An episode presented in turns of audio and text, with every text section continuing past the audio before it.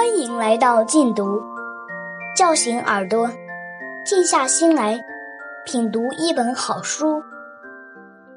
殊途同归出品。哈佛女孩刘亦婷，刘亦婷的学习方法和培养细节。作者刘卫华、张新武，朗读者一二。合理安排，保持足够的睡眠。不同的人需要的睡眠时间是不同的，应该以能保证持续正常工作为衡量标准。我们一贯反对今天预支明天的时间，更反对用每天只睡三四个小时的办法来挤时间学习，因为打疲劳战往往得到的不是预期成果，而是难以治愈的神经衰弱。婷儿除了在申请留学那段非常特殊的两三个月睡得太少之外，当时实属无奈，不易提倡。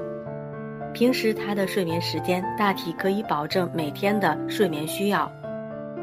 为了让大脑得到足够的睡眠时间，我们采取过下面这些措施：定期补觉，消除脑疲劳。小学期间，婷儿一般是早上七点起床，晚上十点睡觉，基本不睡午觉。但每个周末要补睡一大觉，消除一周积压的脑疲劳。婷儿中学住校后，早上六点一刻起床，六点半出操，一般中午眯半小时左右。初中晚上十点半睡觉，高中晚上十二点睡觉，每周仍坚持补睡一大觉。婷儿大三期间曾经有过连续苦干四十三小时的经历，但随后一定会有补觉的安排。我家还备有一小瓶。调节植物神经功能的药谷维素，万一忙到用脑过度、一动头就疼的地步，吃一片就可缓解。这是我年轻时一位军医给我开的药方。该睡就睡，定期补觉。头累到疼时吃一片谷维素，都是为了及时消除脑疲劳，防止积劳成疾。自我催眠，提高睡眠质量。在学习任务繁重、无法保证足够睡眠时间的情况下，需要从提高学习效率和提高睡眠质量两方面来想办法。提高学习效率可以少占睡眠时间，提高睡眠质量则能通过入睡快、睡得香，更有效地消除身心疲劳，保证大脑正常运转。若想入睡快，除了让身体感到不冷不热之外，还可应用哈佛女孩刘亦婷里提到过的这一招，用心理暗示的方法自我催眠。具体做法是：一、闭眼平躺，全身放松，想象着两眼从两脚之间去看遥远的海平线。如果意念盘旋在大脑不肯转移到脚头，就用动作帮忙，边勾脚趾边数数。数勾脚趾头的次数，大约两秒钟勾一下，以此排除杂念，把意念集中到脚头。二、开始长呼气，呼气的时候，想象潮水从头顶流过身体表面，从脚头流向遥远的海平线，并随着呼气的频率默念“远远”。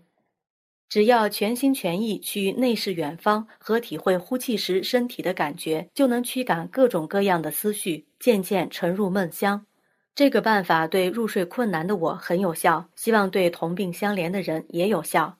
另外，有人是百灵鸟型，有人是猫头鹰型。百灵鸟型晚睡不如早起，猫头鹰型早起不如晚睡。观察自己是哪种类型，也有利于更有效的安排睡眠和工作的时间。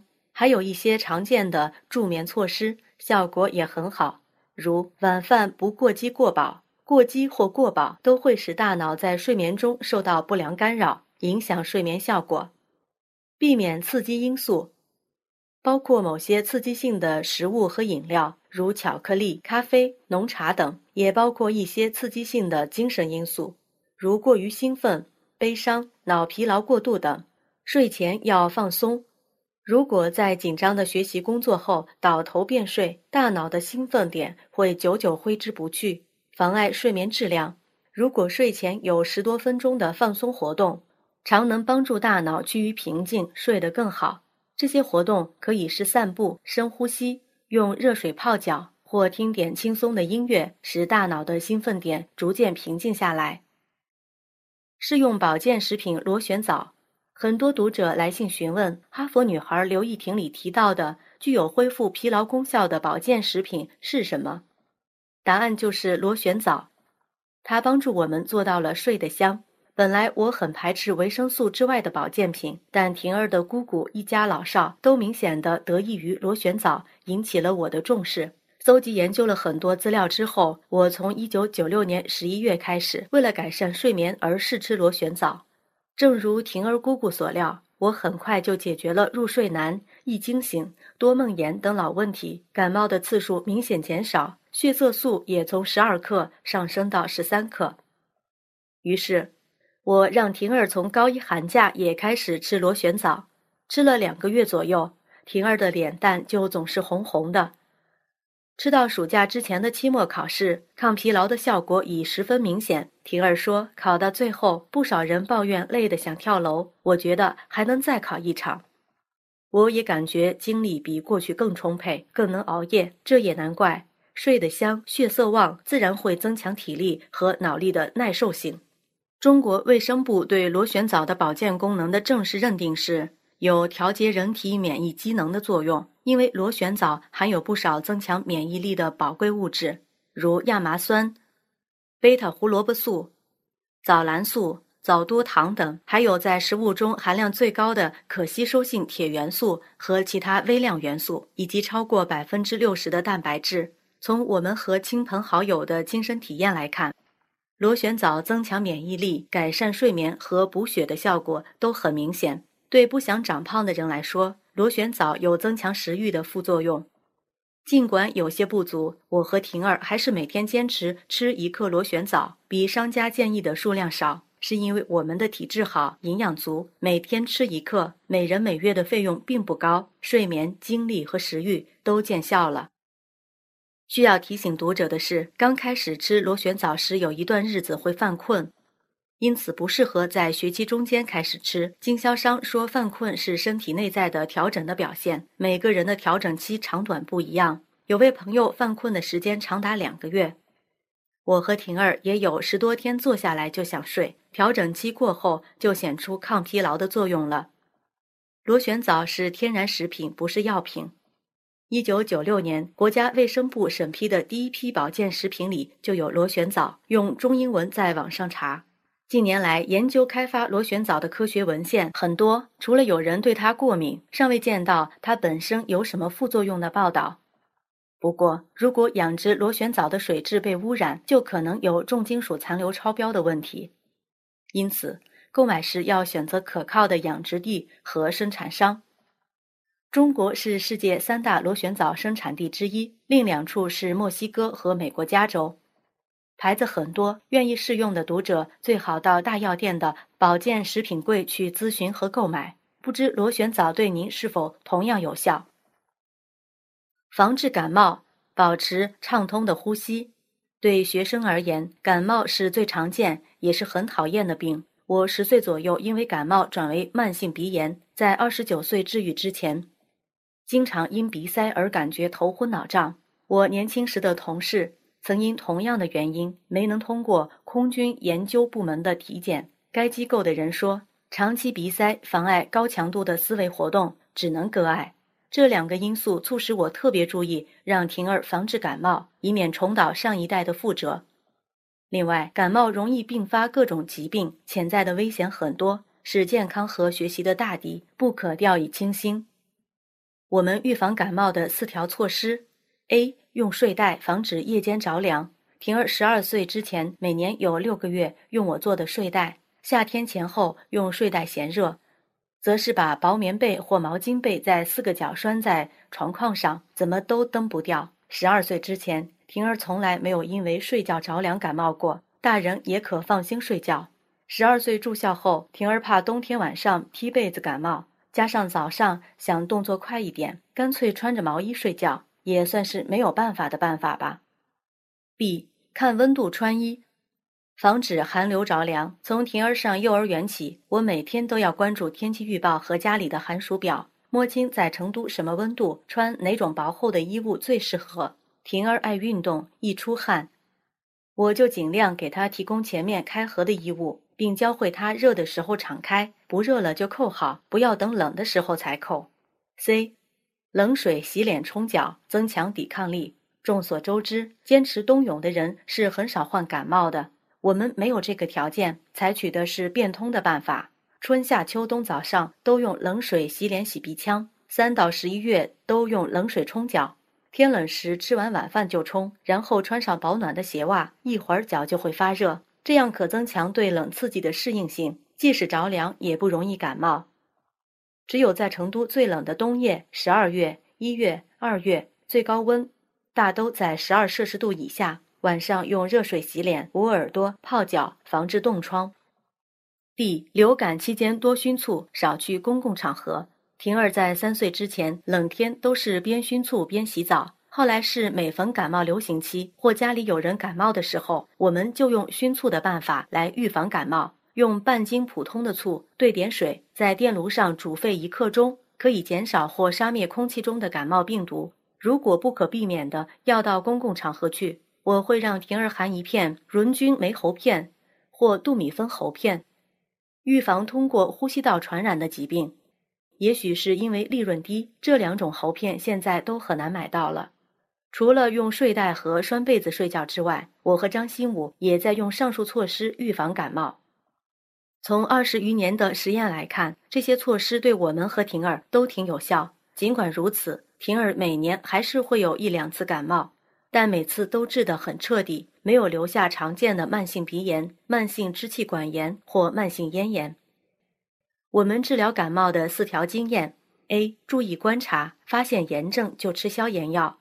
凡是遇到上感发烧、咽部充血、痒痛、有黄鼻涕、咳嗽等症状，表明咽部或鼻腔或气管已被细菌或病毒感染而发炎甚至化脓了，此时就需要医生开些对症的药来治疗。如果不及时消炎，会把病程拖得很长，增加不必要的痛苦和并发症的危险。消炎药不是越贵越好，也不是越新越好，而是要对症。有些药适用于细菌快速繁殖期，有些药适用于细菌慢速繁殖期，有些药适用于病毒性感冒。建议做父母的多少学一点医药知识，好让孩子少遭一些罪。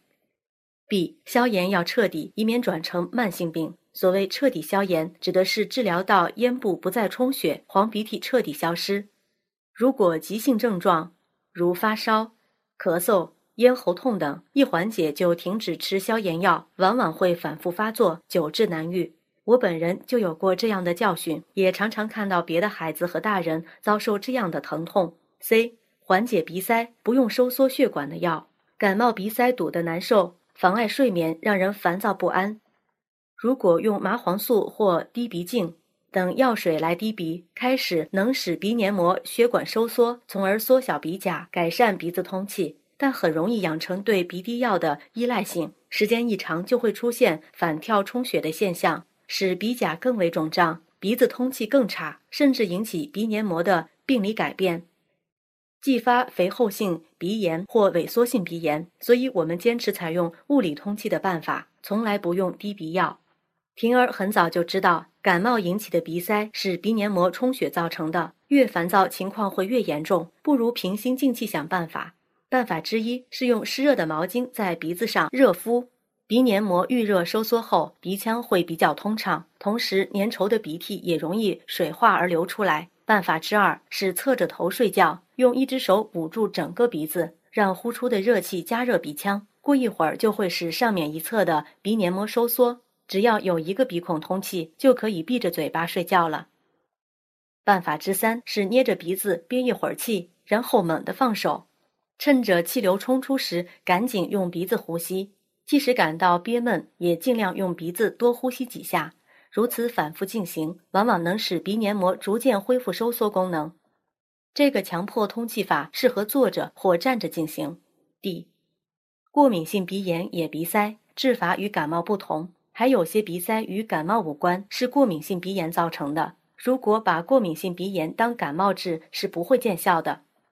据统计，约有四分之一的成人和三分之一以上的儿童患有过敏性鼻炎，典型症状是鼻黏膜发白、鼻痒、鼻塞、喷嚏连连、清鼻涕不断。有些人春天会因花粉而鼻子过敏，我在秋天降温时会因冷空气而鼻子过敏。